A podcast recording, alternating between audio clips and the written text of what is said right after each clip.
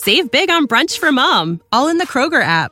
Get half gallons of delicious Kroger milk for one dollar and twenty-nine cents each. Then get flavorful Tyson natural boneless chicken breasts for two dollars and forty-nine cents a pound, all with your card and a digital coupon. Shop these deals at your local Kroger today, or tap the screen now to download the Kroger app to save big today. Kroger, fresh for everyone. Prices and product availability subject to change. Restrictions apply. See site for details. Welcome to the Mental Health Today Show. My name is John Cordray, and I am a licensed therapist and the host of the show. And I want to welcome Derek Price, Doctor Derek Price. He is a chiropractor, but he's also a former N F L player. And now currently he is the C E O of Sierra Tucson Treatment Center. You have a former life, if you will, of being in the N F L. That's, that's an incredible story in and of itself. You were with the Detroit Lions. And now you are the C E O of a very large treatment center. How did all of that happen? Tell us the story, if you will. You know, it it's it almost has to be told in a story, because it's like um, like life Jenga of how did these random pieces come together? You know, it's it's not too often that uh, an athlete becomes a physician, although that does happen. But then, you know, a, a chiropractic physician, and then end up going into the behavioral health space. And then in the behavioral health space, you know, have the honor of um, being the chief executive officer at somewhere like a Sierra Tucson, which is, you know, a world-renowned facility. So it is an interesting journey. So I'm, I'm probably going to have to take you down the road of like, how did we get there? And, and I think you'll see how it all patches together. Well, please do. And and I want to yep. mention too, if you're, li- you might be listening to this episode and maybe you're in the car or maybe you're on a walk or whatever. Uh, but I want to encourage you to go over to my YouTube channel, because you'll be able to see behind Derek, he's got his jerseys from from when he's in the football uh, in in N F L. So I want you to see that. So if you're if you're listening to this, go head over to my YouTube channel and watch it, because it's really interesting. All right, sorry to interrupt you. I, I just had to say that. Hey, I appreciate the plug, man. It, it, it makes me feel like I was an athlete still, and I was I'm still important back in the day, but. Um, so John, the story is, is I kind of have to go back to the beginning and kind of set the foundation. So, um, and I promise to the listeners, it'll be somewhat interesting. So take it all the way back to, you know, childhood, right? Cause we all kind of develop in our childhood and we become, you know, what we see and what we do and what's around us. And in my childhood, uh, I was in the mom was there, but dad passed away and I was the old, oldest son. So by age seven, um, I was trying to help out, right? I was trying to be the man of the house. And And, and the point of that is basically like, I, I, I figured out that if I wanted something, like nobody was going to bring it to me or give it to me. So it was very much like a go and get it. And I very much learned early on that the work you put in yields the fruit that you eat. So, um, I had a paper route in the third grade. I kind of came up that way. And ultimately by the time it was time for me to go to college, or the thought of going to college, I had a conversation with my mom, and was, and we didn't have any money. Uh, she was a school teacher and had a bunch of boys in the house. And it was, um, hey, mom, like, what does college look like for me? And, you know, like, is there a fund? You know, I have these friends and their their parents are paying and they're going to these schools and this is amazing. And she kind of looked at me and she's like, don't you remember last year when I asked you, do you want heat or a Christmas present? Like, there's not a college fund here. So um, I actually had some mentors, the coaches that were like, hey, listen, you have enough talent that if you really drill down, you know, we could probably find you a scholarship somewhere. Not at a big school. I was, I was average. I was decent. I was lucky to be there, an average guy. And so I put my, went, went fully into it and just immersed myself. And I get a little O C D about like things I like. I really like them. Uh, and I really wanted this to happen. So I went as hard as I could. And I ended up getting a, a small football scholarship to a local junior college. And at the junior college, I realized if I worked really, really hard, then I could potentially get a, a four-year scholarship from the junior college. Uh, and as the universe would have it and as life would have it, you know, the football season went very well for me and I got all the awards and all the All-American stuff. And I was able to pick and choose. And now, so I choose the University of Iowa. And I go out to University of Iowa and I'm pursuing my degree primarily. And football was secondary to me. Football was my means to an end. It was my job. It was my ability to afford getting the degree. Education was instilled from my mother being a school teacher very early. So my, my finish line was education. And so I finished my senior year of football, and, um, you know, the, the N F L scouts had come through, and, and I had said, no, no, thanks. You know, this is, this is a means to an end for me. Like, I'm just here to get my degree paid for. I, I like football, but at the time I didn't love football. Um, And so I kind of declined all the combines and declined all of the invites and to run for pros and to get scouted, and et cetera. And then I went home. And then this was one of those moments in life that, you know, I wonder what the trajectory is if it doesn't happen. I get a phone call from one of a previous coach, a guy's named Chuck Long. Chuck Long was the Heisman runner-up to Bo Jackson. Hmm. And Chuck Long was a coach of mine. And he calls me on the phone, and I'm, I'm, I'm I've graduated University of Iowa, and I'm back home in Arizona. And I'm filling out applications to go work at Xerox or something. Didn't even know what to do, right? And he calls me up and he says, hey, Derek, listen, um, you're good enough to play at the next level. I really think that you're going to regret it, you know, down the road if you don't take a shot. He goes, just do me a favor. My conscience will be cleared if you just go run for some pros, just take a shot. If it doesn't work out, like, it's a clean, clean break for you. But if you don't do it, you may always look back and regret. And that was a great life lesson. So, you know, I respect my coaches. I respect my my mentors. So, okay, I'll do that. I moved back to Iowa, and I really focus on training and run for the pros, et cetera. And, um, you know, draft day comes, and I go to Detroit Lions as an undrafted free agent. I wasn't eligible to be drafted. Didn't fill out the paperwork. But I go to Detroit Lions, and I'm as shocked as everybody else is. And so I get there, and I'm one of, you know, the fifty people they bring in. They start with one hundred, and they ultimately cut down to fifty-two people. And I was one of the people that they brought in.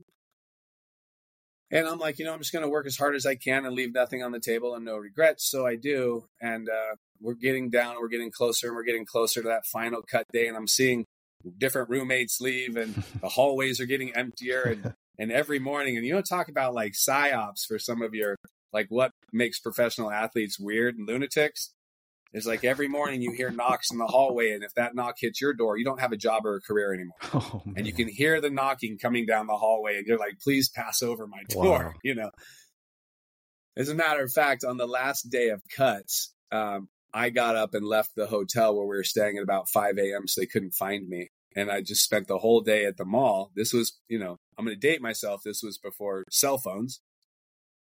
Uh, and social media. So I spent the whole day at the mall, and I was like, if they're going to cut me, they have to find me. So sounded like a great idea. I go back home and go to sleep. And the next day I know that practice was scheduled for like eight in the morning, but I don't know if I'm cut, and I don't know if I made the team, but nobody t- got a hold of me.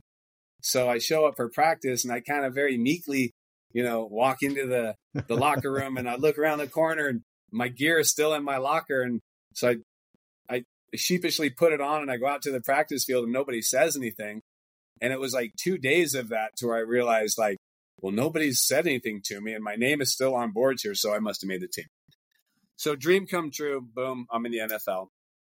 And, you know, um, when luck meets preparation, opportunity is right there. And the guys in front of me uh, get hurt. And all of a sudden I'm thrust into the starting lineup. And as an undrafted free agent, I'm my first game that I start's against Green Bay, which is against Reggie White. And he's such a massive human being. If you remember who that human being was, that I used to think um, when they would call plays, we're all supposed to block him. I was like, I wonder if the coaches are just trying to punk me, and they are just laughing. But uh, so I, I go through my season, and things are going very, very well. I'm getting a lot of playing time, not just on special teams. And um, we get down to about four games left in the season. I'm running down on a kickoff, and I put my head into this giant human being, and my body goes to the right, my head goes to the left, and my neck just explodes. Mm. So I break my neck. And, and this is an important point. I didn't tell anybody. I didn't tell anybody because I knew I was so close to the threshold of not being able to live that dream. I wasn't the Barry Sanders. I wasn't the the Troy Aikman. I wasn't the Tom Brady. I was one of the many named Derek Price, who is replaceable by a thousand athletes in, in one phone call. I was a lucky to be their guy, and, and my ego allows for that now. And I knew that if I brought them any information about the fact that I was damaged goods or that I had anything wrong, that that, that was a potential that my career goes away. So I end up self-medicating and playing through the next four games, which t- brings us to the end of the season. And every time somebody touched my head or I breathed deep or turned my head, I get lightning bolts, like legitimate lightning bolts shooting up and down my spine, out to my fingers. By the end of the season, I can't feel my hand. And uh, we finished the last game at the forty-niners. And we're on the plane flying home, season's over, and they walk by my chair in the airplane. This is the team doctors. And they say, hey, is there anything that we need to look at, you know, to close out the season? Um, or are you healthy? And if so, you can just go back to Arizona. And I know that we're going to work up our next contract. You had a great year. We're excited to bring you back. So put yourself in that role for just a mm-hmm. second. If I go see the doctor, I'll get the treatment that I need, knowing that I'm injured, but there's no chance of a contract. If I pretend it doesn't exist and continue to self-medicate and hide it and don't raise my hand and ask for help, I get to live this life a little bit longer. That's the pro athlete conundrum that, we're, that we all, why don't they raise their hand and say they have a problem? I'm like, because as soon as you're a broke horse, you're a horse with a broke leg, you ain't running anymore. So I go home, my body continues to deteriorate, and I sign a contract, right? So it was great. And I come back out for what's called an O T A, which is before the season starts, you do these practice sessions. And I walk into the to Detroit head office, and I'm two hundred seventy pound, muscled up, you know, tight end, with a nineteen inch right arm and an eleven inch left arm. The the nerves had been completely crushed going into my tricep and forearm and shoulder, and the lack of innervation uh, shut off the supply to the muscles. I couldn't use them, so they just sat there and twitched and, and moved, and my arm just complete atrophy. So basically, as soon as I walked in, they were like, what is wrong with you? And boom, right off to em- emergency surgery and so on. And the, the the surgeon's another one of those sentences that happened to me where the surgeon, while he's looking at me, says to me, hey, based on the curvature of your neck, if you'd have gone to a chiropractor, you probably wouldn't be in my office right now. And I had no idea what he was talking about. And I actually said this. Yeah, right, doc. What, are they going to put chicken blood on my earlobes and put a crystal on my forehead? Like, haha. Thinking we're on this anti-chiropractic because I'd always been pro-medical and I didn't know anything about it. It was vi- witchcraft or whatever. And this, he's a world-class doctor, and I won't I won't name him right here because I haven't talked to him about it, but he looks me in the eye and he says, that's a very naive statement. And he turns and just walks out of the room. And like, I can tell you what he was wearing. I can tell you the cologne I had on that day. I can tell you where I was sitting, the office number. Like, it was that profound of a sentence of, of me trying to like ban, oh yeah, yeah, I wouldn't do that, doc. I'm here for you. And him letting me know how naive I was and, and how ignorant I was, that ultimately they do a big surgery. I have a bunch of plates and screws in here. And for all intents and purposes, I go back to Detroit and they're like, hey, you can never play this game again. Uh, we shake hands and, and we go in different directions. And that's kind of what leads me to now I'm saying, well, what am I going to do with my life? And this guy said chiropractic, and I don't even know what that is. And so that's where I started that exploration. And I'll pause for a second, John, because I can go on and on and on, man. Yeah. But I, I know that this is a two-way conversation. So yeah, I appreciate that. No, what a what a fascinating journey and story of how you, you didn't even really want to necessarily be a professional athlete, but here you were on uh, front and center. I mean, you were thrusted on the front lines, literally. Yep. Yep. And you were excited. It's like, wow, I guess everybody was right and I was wrong. And now I'm on stage, the, the world stage here in football. And, and then it happens, you, you, you injure yourself. And that's definitely something that you weren't expecting. Mm-hmm. And then it happened. And I think that happens so often with so many people. Things happen unexpectedly, and it changes. It really literally can change the course of our life. And that's exactly what happened with you. And yeah, on multiple that, occasions. Yeah. yeah. Okay. So your story continues with that. And, and I think that is, that's your fear that you had. It's like, oh my gosh, I'm injured, but I need to get help. But I, if I say I need to get help, then that's, I'm going to, my career is over. My dream is over. Absolutely. And so Absolutely. you were weighing the difference there. What do I do? And I would imagine during that time as well, when we're talking about mental health, what was some of the emotions? Do you remember what some of the emotions that you were um, feeling at fear. that time? Okay. Uh, I mean, yeah. the, the pain, the pain was um, unsubsiding, um, constant. I couldn't escape it. Uh, nerve pain, for anybody that's had nerve pain or spinal nerve pain, mm-hmm. um, it's as if you're hooked up to an electric wire that goes down your spine that just burns hot. And it, there just is no escape. It becomes... Um, you become a little neurotic. You're like, I can't get mm. away. Yeah. There's not a position I can find to offload yeah. this this pain. And to, and it sounds so silly um, in retrospect. Why would you not go get help for that? Like it, it makes no logical sense. And the, the best way I can come to grips with that is obviously what I've already said. But if you think about a high level athlete, and I wouldn't, I don't want to put myself in high level athlete status because I think it's it's. A little ego over the top, but let, let's pretend that I was a decent enough athlete. From the time that you're this big, the world's telling you how great you are, and how great you are is solely reliant on the fact that you can catch a football better than everybody else, run faster, and jump higher. And everywhere you go, you're applauded. And everywhere you go, people don't charge you for things. And as a matter of fact, when you walk into an N F L stadium, that's where you work. Just like John, you work somewhere. I work mm-hmm. somewhere now. Mm-hmm. But you know what's different is I had one hundred thousand people get on their feet and clap for me every time I went to work. I don't have anybody clapping for me when I come to work now. Mixed with the fact that the culture of combat sports, wrestling, boxing, football, lacrosse, a lot of those sports, and maybe it's changing now, is don't tell me about your problems. Rub some dirt on it. There's no crying in baseball. Mm-hmm. You know, nobody wants to hear about your pain. So if you take fifteen years of being applauded for the image of who the world thinks you are, which is an athlete, and that's where you find your positive reinforcement, and they're building your character off of never admit weakness or defeat. And then you stick into my dream is predicated on staying on this field and this is my livelihood. Like you have a lot of very sharp variables that are very much going against the hand ever going up and saying, I have a problem, mm-hmm. um, which I think is obvious on the injury front, but on the mental health side, imagine this, and we're, I'll take a small segue. We can get back to the story.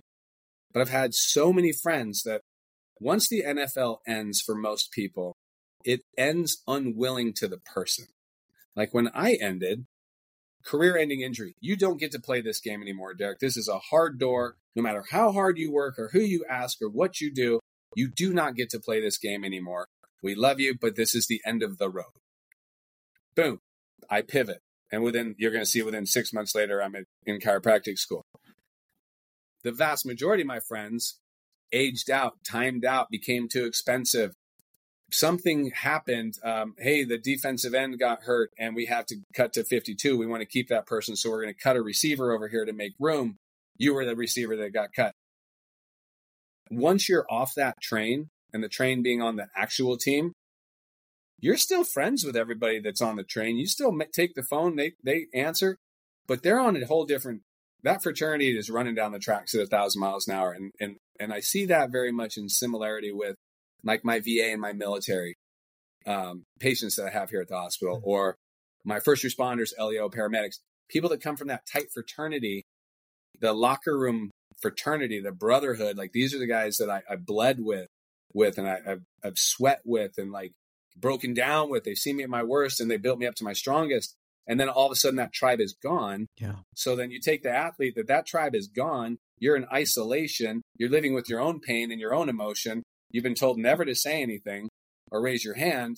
So you further isolate to hide mm-hmm. your pain.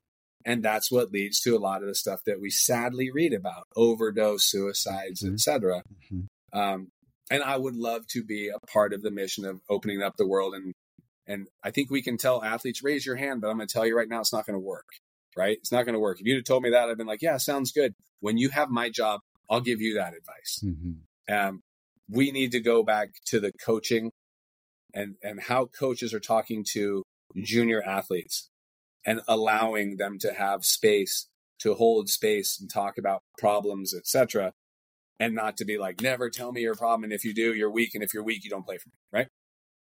And, and, John, that'll be, as we discussed pre-show, that's that's part three of our podcast. that's right. That talk. Exactly, yeah. exactly. And I, so, I appreciate you bringing that stigma out, because I think for the vast majority of people, me included, uh, we're not a part of the professional athlete world. And you had a very public, because it, you were on T V, you know, people watched you, and wow, there there's Derek Price, right? And we don't realize the amount of pressure that has on an athlete. And in what you were mentioning, like, I can't let anyone know. I can't let anyone know that I need help, whether it's physical pain or emotional pain. Uh, I've, I've have uh, had uh, over the years, I've had professional athletes as clients, and they come in and, and uh, it's that same, gosh, I'm coming to you because I can't let anyone else know, uh, because I, it'll affect my profession. You know, if people know, if this, if my coach knows, or the scout knows, or if my fans know that I'm getting mental health help, then there goes my career. And so it's an added layer that you mentioned, isolation, and there's depression involved, there's shame involved. And those are the things we don't see. It's those are the behind the scenes, shut the door, you're in your home and you're watching the football game, for instance, and you're you're not on that team anymore. Mm-hmm. And that's hard. And that's a stigma that uh, I think a lot of us don't realize. So I appreciate you bringing that to light. Yeah, John, imagine, if you will, um, you are famous enough to where uh, you're a hero. You're seen as a hero. Kids have pictures of you. Like, you're on video game covers, whatever. Your, your poster is in somebody's bedroom as like, that's my idol. And the game ends for you, and you find yourself at the bottom of a jar of pills, mm-hmm. or you find yourself at the bottom of a, a, an empty bottle. And you know, as soon as you raise your hand and admit that you need help for addiction, the world doesn't see you as a Super Bowl hero anymore. The world doesn't see you as an M V P. You're an addict. You're a junkie, mm-hmm. right? And it's gross. And those words are hugely derogatory. Um, and sadly, they're the words that I would have used prior to getting into this field. It, and I'd like to cover that later on in the story. But um, and there is real fear to that. Like, the world knew me as this. And if I come out and say, oh, I'm, I can't stop drinking and I have all these problems, well, that poster is going to come down because you're going to see me different now. And I don't want to lose that, because that was the best part of me. So I'm glad there are people like you that are licensed therapists to solve for problems like that, because I wouldn't know where to start, right? It's and, it, and it's an issue. And with uh, college getting N I L money now, I think you're going to see that the anxiety and the stress. Yeah. Basically, we just made college sports pro sports. Yeah, uh, we have kids not going to the pros because they make more money in college than they'll make in the pros right now. Um, I sadly had a neighbor who chose which school he was going to play for based on who could guarantee him the highest pay rate, not wow. what his best chance to play, not what what's my major I'm pursuing, but like what, how much money can you guarantee me? And, um, and we're in the Wild West of it right now. And it, it's a whole nother, it's podcast five. Yeah, that's right. That's, so, there's another episode. No. Sorry, John. no, so no, no, it, no. It, it, you're, you're exactly no. right. And, and that's just going to trickle down and, uh, to those young college students. And that's a lot. That's yep. a lot for a grown adult, let alone a young adult who's still in college. And it's a lot of pressure. Imagine if I gave you two million dollars a year at seventeen, yeah. eighteen years old. Yeah. And, uh, and what right. would you do with it? Yeah. Good luck.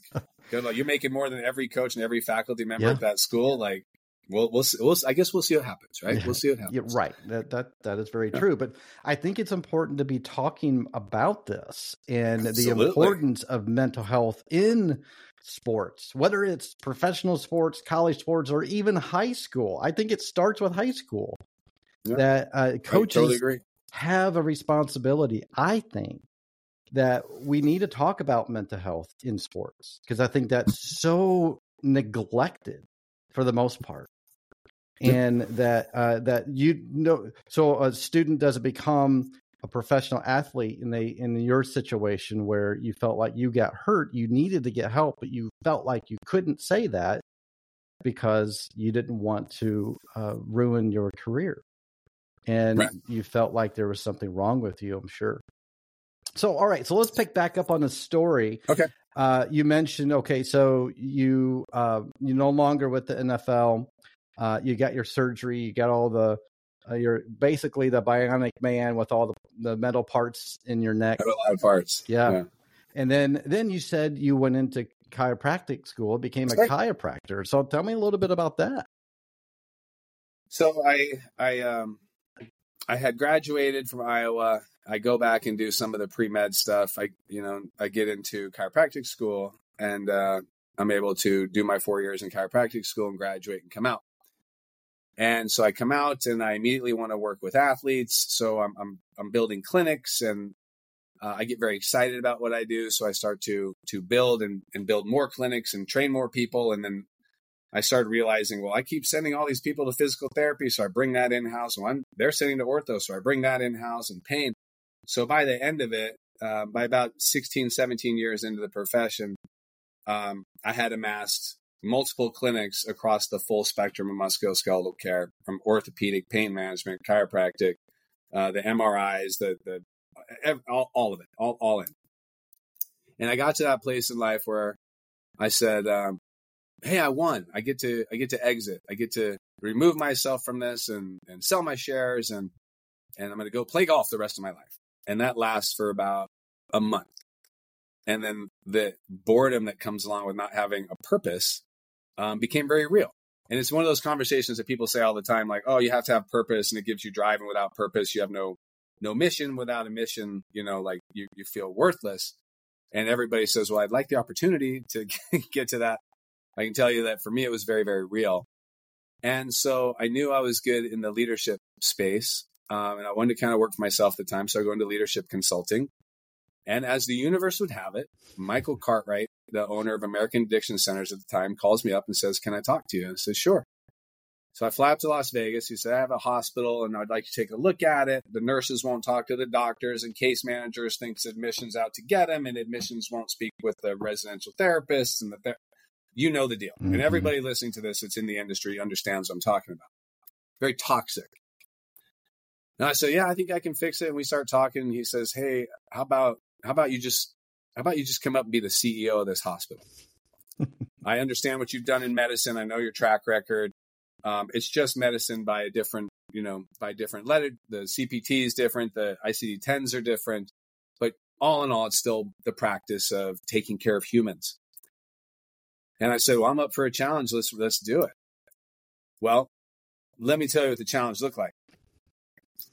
The challenge was at the end of twenty nineteen that I went into a company that was going through rifts and uh, stock delisting, uh, ultimately bankruptcy. Our bodies come in different shapes and sizes, so doesn't it make sense that our weight loss plans should too? That's the beauty of Noom. They build a personal plan that factors in dietary restrictions, medical issues, and other personal needs, so your plan works for you. Noom doesn't restrict or shame when you want to treat yourself. Their flexible program focuses on progress instead of perfection. You don't have to give up carbs or anything. And with their daily lessons, you can learn something new about your food choices every day. After just a few days of using the app, I learned how to recognize cues for overeating and how to choose the right foods to feel full. Stay focused on what's important to you with Noom's psychology and biology-based approach. Sign up for your trial today at noom dot com. That's N O O M dot com. And check out Noom's first ever cookbook, The Noom Kitchen, for one hundred healthy and delicious recipes to promote better living. Available to buy now wherever books are sold.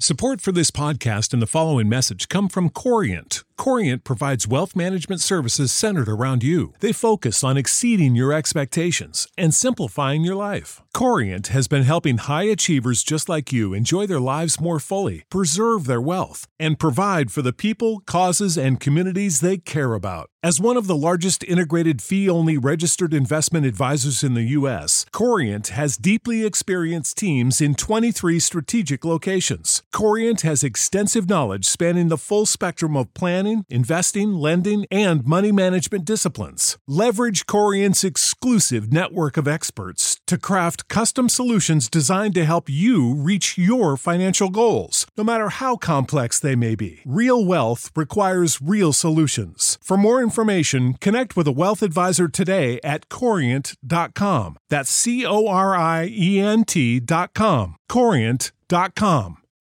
When you need mealtime inspiration, it's worth shopping Kroger, where you'll find over thirty thousand mouthwatering choices that excite your inner foodie. And no matter what tasty choice you make, you'll enjoy our everyday low prices, plus extra ways to save, like digital coupons worth over six hundred dollars each week. You can also save up to one dollar off per gallon at the pump with fuel points. More savings and more inspiring flavors make shopping Kroger worth it every time. Kroger, fresh for everyone. Fuel restrictions apply.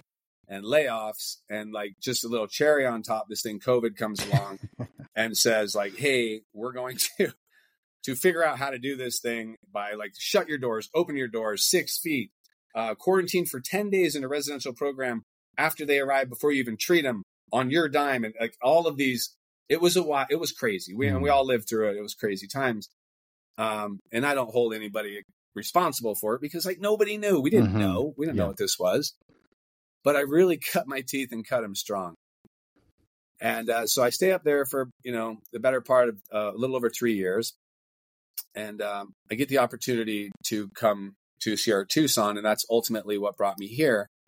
And the premise being like Sierra Tucson affords me a much larger platform, at, at, which is my passion point, which what I realized going back to when I started at Desert Hope was I lived in the stigma that exists. I believed that if you were depressed, I should just tell you to smile. Mm-hmm. Think happy thoughts.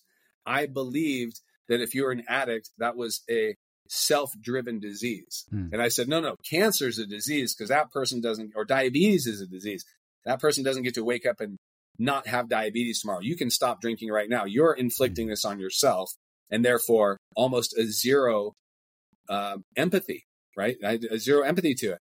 And this is me in practice. And all of the hundreds of providers that I employed or worked with or partnered with, and it's the whole side of the fence over there. And it's not out of malice. It's out of no understanding, right? Like the musculoskeletal side of the house, myself included, seeing thousands and thousands and thousands of patients and having gone through multiple accounts of patients going through a traumatic injury, be it a motor vehicle accident, falling off a ladder, getting speared in football, whatever, come in and they're clearly, to what I know now, expressing signs of severe P T S, uh, anxiety, depression, you know, uh, emotional and trauma, like the, the potential addiction. And me pushing all that to the side during the conversation because A, I didn't know what to do with it.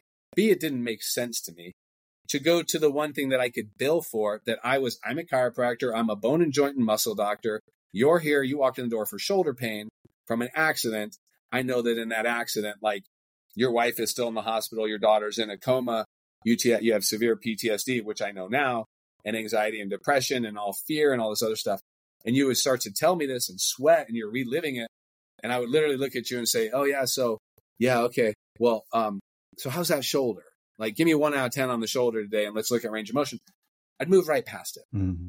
And and that bothers me viscerally. And it bothers me viscerally to this day because those were patients that entrusted their healthcare in me.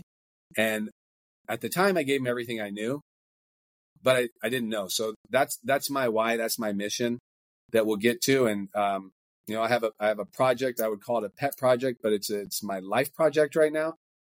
Is, and here's numbers for you. For those of you guys that are like actuaries and number people, like I think you'll appreciate this. I want to bring chiropractors into mental health. Mm. How? I do not want them to treat any aspect of mental health. It's not in their purview. It's not in their licensure. It's not in their training. But let me run numbers for you. There's seventy, and this is all Googleable.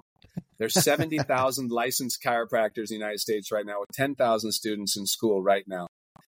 There's thirty-five million unique office visits to chiropractors last year in the United States.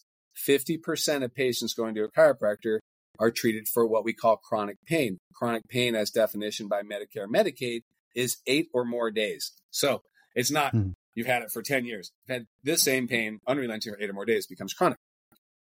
So if I know that of the thirty-five million unique office visits, and about fifty percent, but to use easy numbers, we'll just say sixteen million, half of that, are coming in with chronic pain. And I know from the American Psychiatric Association that thirty-five to forty-five percent of people who suffer chronic pain have a diagnosable mental health condition, that is most namely depression or anxiety. Mm-hmm. Then I look back and I say, so you're telling me that in the chiropractic side of the house right now, they have about eight million people that go through a year, seven to eight million patients going through a year, that are going undiagnosed, untreated, and undiscussed about just mental health. And it's just chiropractic. I haven't talked about physical therapy, physiatry, pain management, orthopedics, any, any of the other bodywork, musculoskeletal providers. Just talking about chiropractors.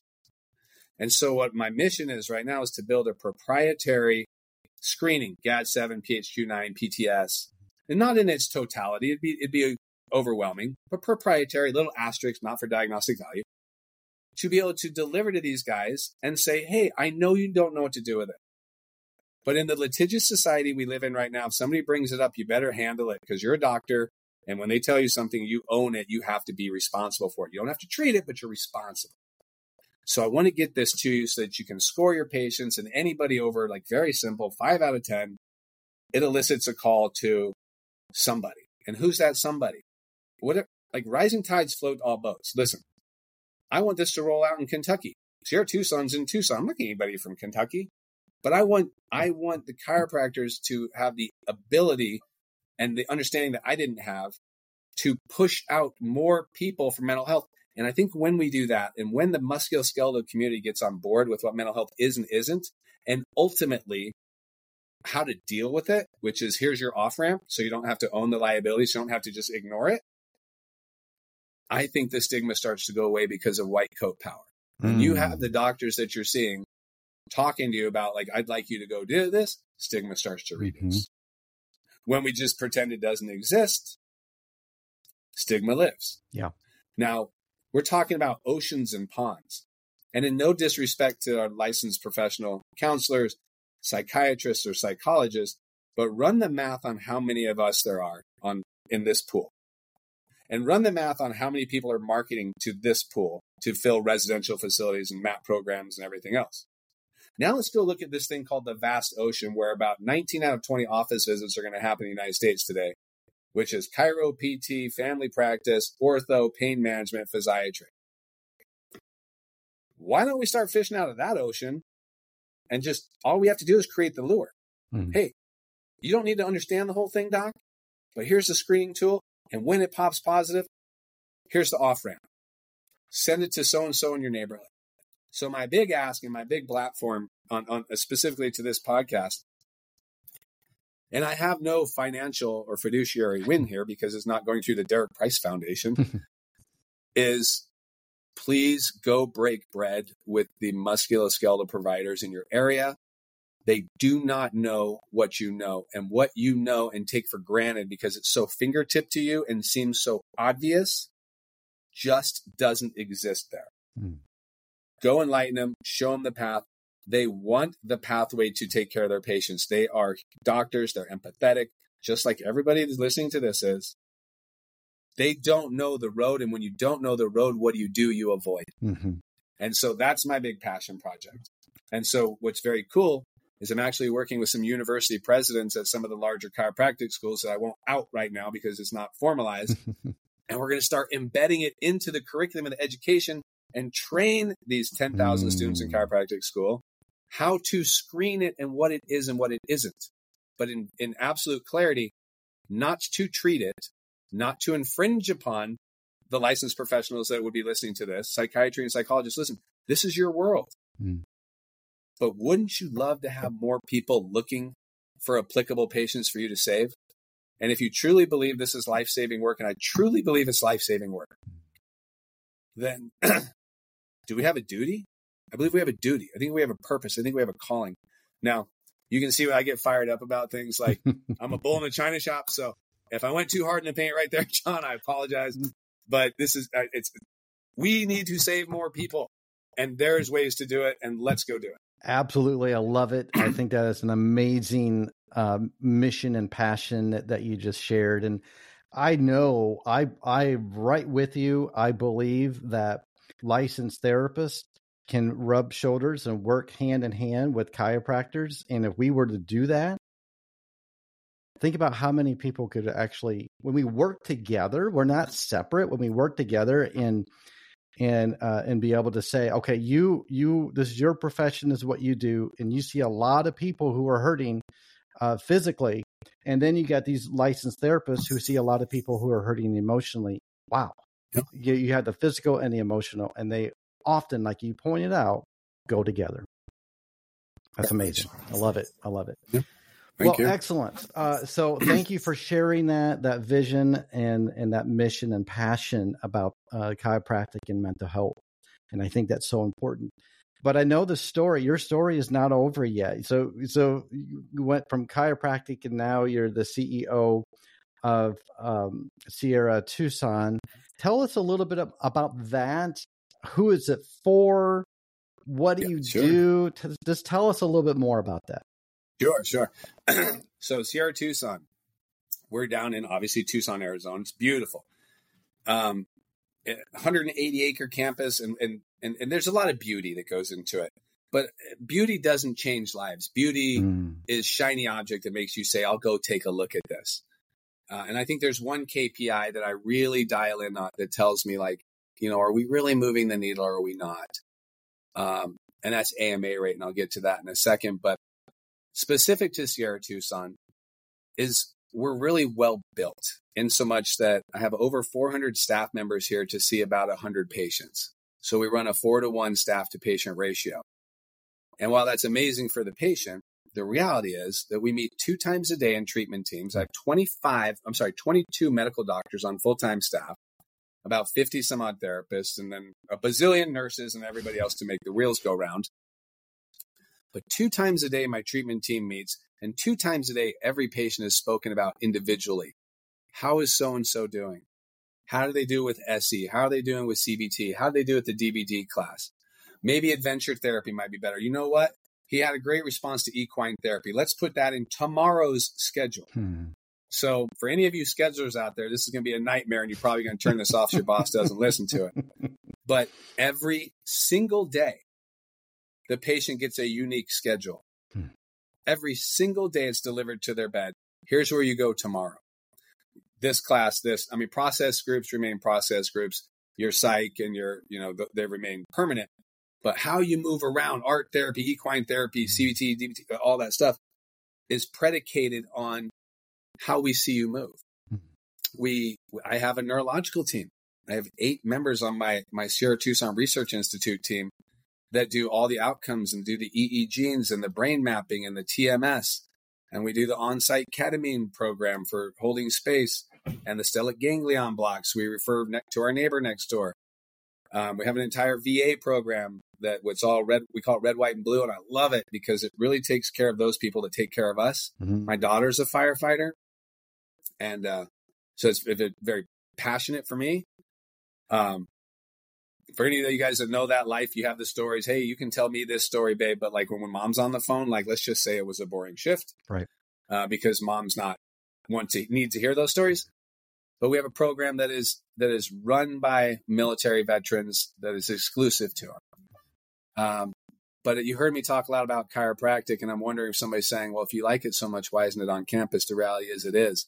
I have multiple chiropractors on full-time staff, not contractors. I have multiple physical therapists. I have body work. I have massage. We have acupuncture. We have sound bath.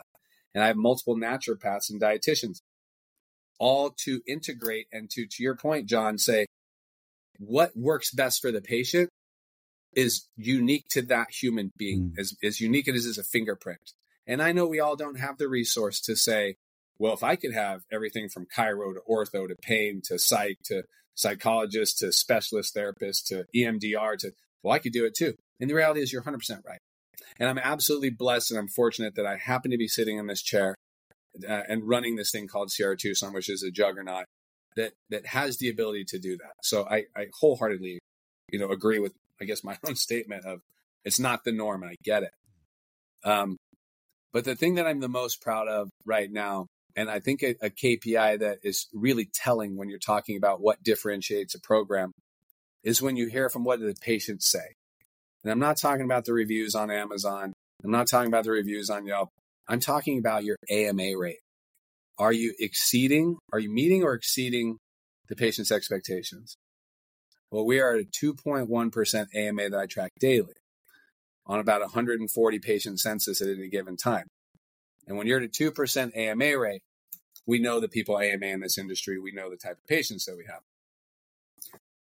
In my belief, it's because we are meeting and or exceeding the expectation. So it's my belief that every morning a patient wakes up and makes that decision. Is today's care worth the dollar value that I have to pay for this? And if it is, I'm going to stay. And if it isn't, I'm going to leave. And yes, there are more factors than that. But when, when my A M A rate is there, I know that my team is in coexistence with the needs of the patient, and it all is working like this, right? And when when the A M A rate jumps up, the problem is us. How do we fix it? So that that's Sierra Tucson in a nutshell. Um, we have about one hundred eighty beds.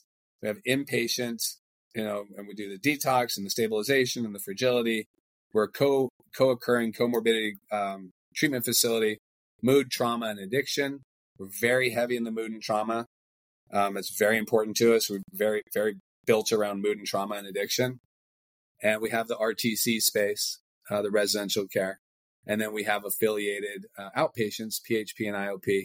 I have one in here in Tucson, one in Scottsdale, Arizona, and one in Southlake, Texas. And they're all beautiful, and, and they look as if they came from here and just landed there. It's the same curriculum and path and treatment and program and, and all of the greatness that goes along with it. So that was my infomercial, man. How'd that yeah, go? Yeah, that was awesome. Fantastic. Did I sell you, John? Yeah, I'm sold. So, all right, buddy. Okay, so I'm thinking of of someone who might be listening to this, and maybe they have uh, a loved one, and maybe they're they've gone down the addiction and they're addicted, and and maybe they've said, "Yeah, I want to get help," but where do we look? How do you even try to find a place for them? Can you tell us a little bit about what what what's the if someone were thinking about getting help? Tell us a little bit about the background of somebody, one of the patients. Like, how does someone decide this is a Let's, good fit? Well, that's, that's an excellent question, John. Uh, and I appreciate that. At when, so you'll find all of our information. The easiest place is sierra tucson dot com. All the phone numbers and the, the numbers and the, a tremendous amount of information and resource about the programs, who, what, when, where. sierra tucson dot com. But every call with us starts with a phone call to what we call an admissions coordinator. And those admissions coordinators are people that have been in the industry for quite some time, and they understand what this is and what it isn't. And what we do a good job of doing, which as the business side of me, I can't stand, is we don't accept everybody because we think there are other programs out there that are better for some people than our program. And while I would like to say that everybody that calls, we we take all comers, no, we have found that if we stay within what we're really good at, mm-hmm. for example, um, eating disorder, mm-hmm. right? I can take a level of eating disorder, but if that is your primary, there are much better facilities mm-hmm. for you. Like, and, and, and that's where you need to go. And so my staff very much takes that approach at what is best for the person comes first. It's kind of the Disneyland experience. I have my whole staff. You're going to laugh, but the B R guest, you know, I love it. Everything is, is about, you know, reverse engineer. If you were the patient, how would you want it? And if I'm the patient or, and, or I'm sending my daughter mm-hmm. to care mm-hmm. and I'm going to spend a very large sum of money out of pocket, whatever it is, I want to know that it all starts with trust. And the trust starts with that I made the phone call, and that the program you have and the providers you have and the tracks that go along with what you understand about my daughter, that you truly believe that this is the best place for her to go. And that you would be honest with me and say, if there's a better place, hey, there's a female teenage, mm-hmm. you know, you should go to Timberline Knowles, that's, or you should go to the Refuge, or you should go to some of these other, you know, Betty Ford Hazleton or, mm-hmm. or Summit programs or whatever. Um, yeah, I get frustrated from a business side that we refer out quite a bit. But at the end of the day, we have to remember why we're doing the work. And John, right. um, I think you and I both know there's much easier ways that are less um, less of a gravity well on your soul than doing mm-hmm. this type of a work to make money. So you have to ask yourself, why are you doing it? It's it's not, you're not in the, I want to get rich, right? right? You're in the, I get rich off spiritual satiety, meaning I see lives turn around. I get uh, phone calls mm-hmm. from parents. You gave me my, my, my daughter back. I get mm-hmm. spouses. You, you gave me my husband back. And I, and that's, that, that passes through yeah. me. They send it to me. It goes to my team. I don't do any of that. Mm-hmm. But that fills my cup and it puts my head on the pillow every night. And I wake up and I feel like I have a small, very, very small touch on mm-hmm. trying to help people. And um, I measure wealth more in purpose than I do in right. commas and decimals. Yeah. And, and I think my staff does too. Yeah. And and that, that's what makes us different. Exactly. And and that's something that you can't put a price tag on. That's priceless. So. I love it. I love it. You used my name. I just need to put Leswick right about there. Next time you uh, podcast five, I'll have priceless at my chest. Yeah, that's right. That's right. Yeah. We, you know, we can do this all day long. We have the prices right. So yeah, yes, I, I, we, we, listen, I, I lived it for fifty-one years now. I've heard all of them: um, half price, cut price, reduced price, you know, everything. Oh, so. That's great. That's great. Well, uh, I just want to thank you so much for just sharing just thank your you. story. I mean, your story. If, it seems to me your story embodies the whole uh, what you're doing now as the C E O of Sierra Tucson. And you know, you are, you are like the, a person who would, would have benefited from that, I'm sure. Absolutely. And getting that type of treatment, and it is specialized, but it's, it's also sounds very personal, and it's not, it doesn't sound clinicky at all, but you have the professional clinicians there. And uh, it really sounds like an environment where people can really flourish and heal and have that space to be able to be themselves and not have this, I have to be something or someone else. I can just be me. Right. And yep. everybody there gets it. And that sounds amazing. Yeah. It's, I, I look, I inherited a great team. I'm not um, a wizard to this. I inherited a great team. I came on a little over a year ago, and uh, I'm surrounded by people that are just brighter than me and just are fantastic. Yeah. Well, we're we're as good as our team is, right? So that's Absolutely. that's awesome. Absolutely. Well, I want to uh, just mention and remind my listeners, they're going to have show notes. And so I know um, Derek has talked about the website and things. It's going to be on the show notes, so don't worry about trying to figure out and remember the, the website, but it's on there. Uh, it's just go go to Sierra Tucson, is, to, Tucson, and is it .com, Derek? Is it? Yeah. Okay, that's pretty simple. Yeah. Well, before I let you go, it's something that I do enjoy asking my guests is about self-care. And you talked a lot about um, mm-hmm. just about your whole history, but I'm also interested in, because I talk about it a lot, is self-care, because it's so important to our overall health, not just mental health, but our overall health. Can you tell us a little bit about what you do for your self-care? Sure. Um, it's Well, I don't know if it's normal or abnormal. I, you know, John, never had anybody ask me that question this way.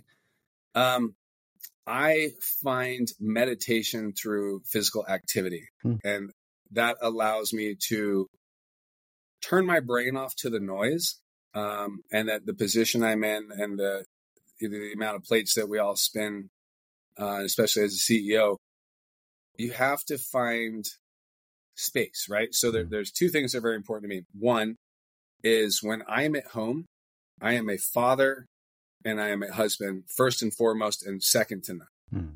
And I have about an hour commute to work that is intentional. Um, and then during that hour, I change uniforms. I go from being dad to I start my phone calls and I move into being the C E O. And then on the way home, I have found for me uh, and for my family and my wife, and I've been married thirty years, you know, Uh, to my best friend on planet Earth, Heather, Um, we met in ninety-one. We're still married till today. Nice. Uh, three beautiful children.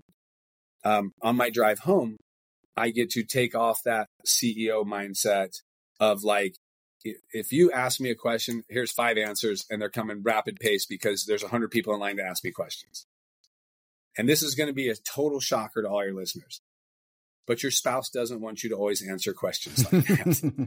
Sometimes they just want to say the question mm-hmm. and you just to listen. Mm-hmm. So for me, that was, it's a great opportunity to have that transition time. And then when I'm home, um, going to the gym, I go to the gym regularly, you know, five, six days a week.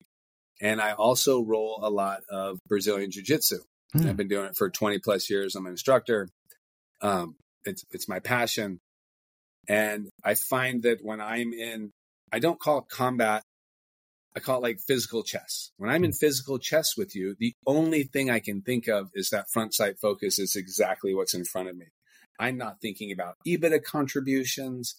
I'm not thinking about A D C. I'm not thinking about my census. I'm not thinking about the bills, taxes, anything else. It's single focus.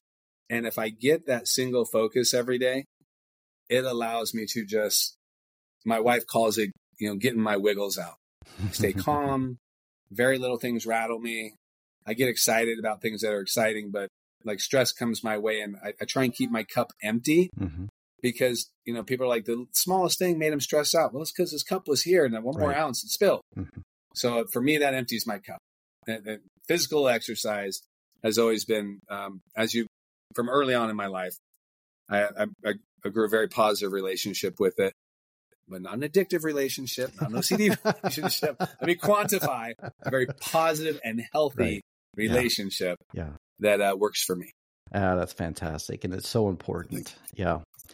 Well, uh, I know we could we could keep talking and going on and on. I mean, it's been a real pleasure getting to know you and talking to you and, and hearing your story and, and where you come from and where you're at and where you're going to continue to go. And and so it's been great uh, to have you on. And I just want to mention to my listeners, uh, if you've been listening for a long time, I do I really appreciate you. And And if you're new and maybe uh, you saw the name Derek Price, and you say, oh, I want to see, want to listen to this, then I really appreciate you uh, coming on. And, and I would just uh, encourage you to follow the Mental Health Today show.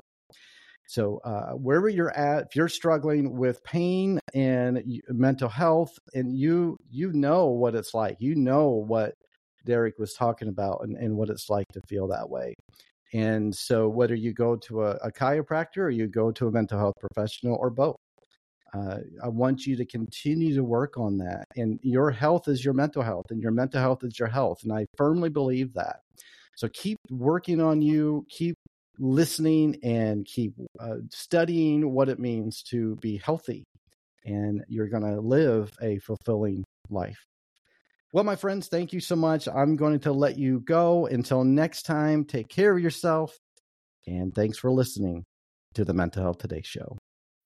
When you need mealtime inspiration, it's worth shopping Kroger, where you'll find over thirty thousand mouthwatering choices that excite your inner foodie. And no matter what tasty choice you make, you'll enjoy our everyday low prices, plus extra ways to save, like digital coupons worth over six hundred dollars each week. You can also save up to one dollar off per gallon at the pump with fuel points. More savings and more inspiring flavors make shopping Kroger worth it every time. Kroger, fresh for everyone. Fuel restrictions apply. Prescription products require completion of an online medication consultation with an independent healthcare provider through the LifeMD platform and are only available if prescribed. Subscription required. Individual results may vary. Additional restrictions apply at life M D dot com. Read all warnings before using G L P one s. Side effects may include a risk of thyroid C-cell tumors. Do not use G L P one s if you or your family have a history of thyroid cancer. If you've struggled for years to lose weight and have given up hope, did you know you can now access G L P one prescription medications through LifeMD? LifeMD is now offering eligible patients online access to G L P one s, the breakthrough prescription medication that can help you lose body fat and weight. Listen to what people are saying. You just take your shot. It doesn't feel like you're on a diet. What I wasn't expecting it to do was to shut off the food noise. This was life-altering, and if I can do it, I feel like anybody can do it. And here's the best part. Your insurance may cover one hundred percent of the cost of your medication. So go to try life M D dot com to have your eligibility checked right now. Get started today at try life M D dot com. That's T R Y L I F E M D dot com.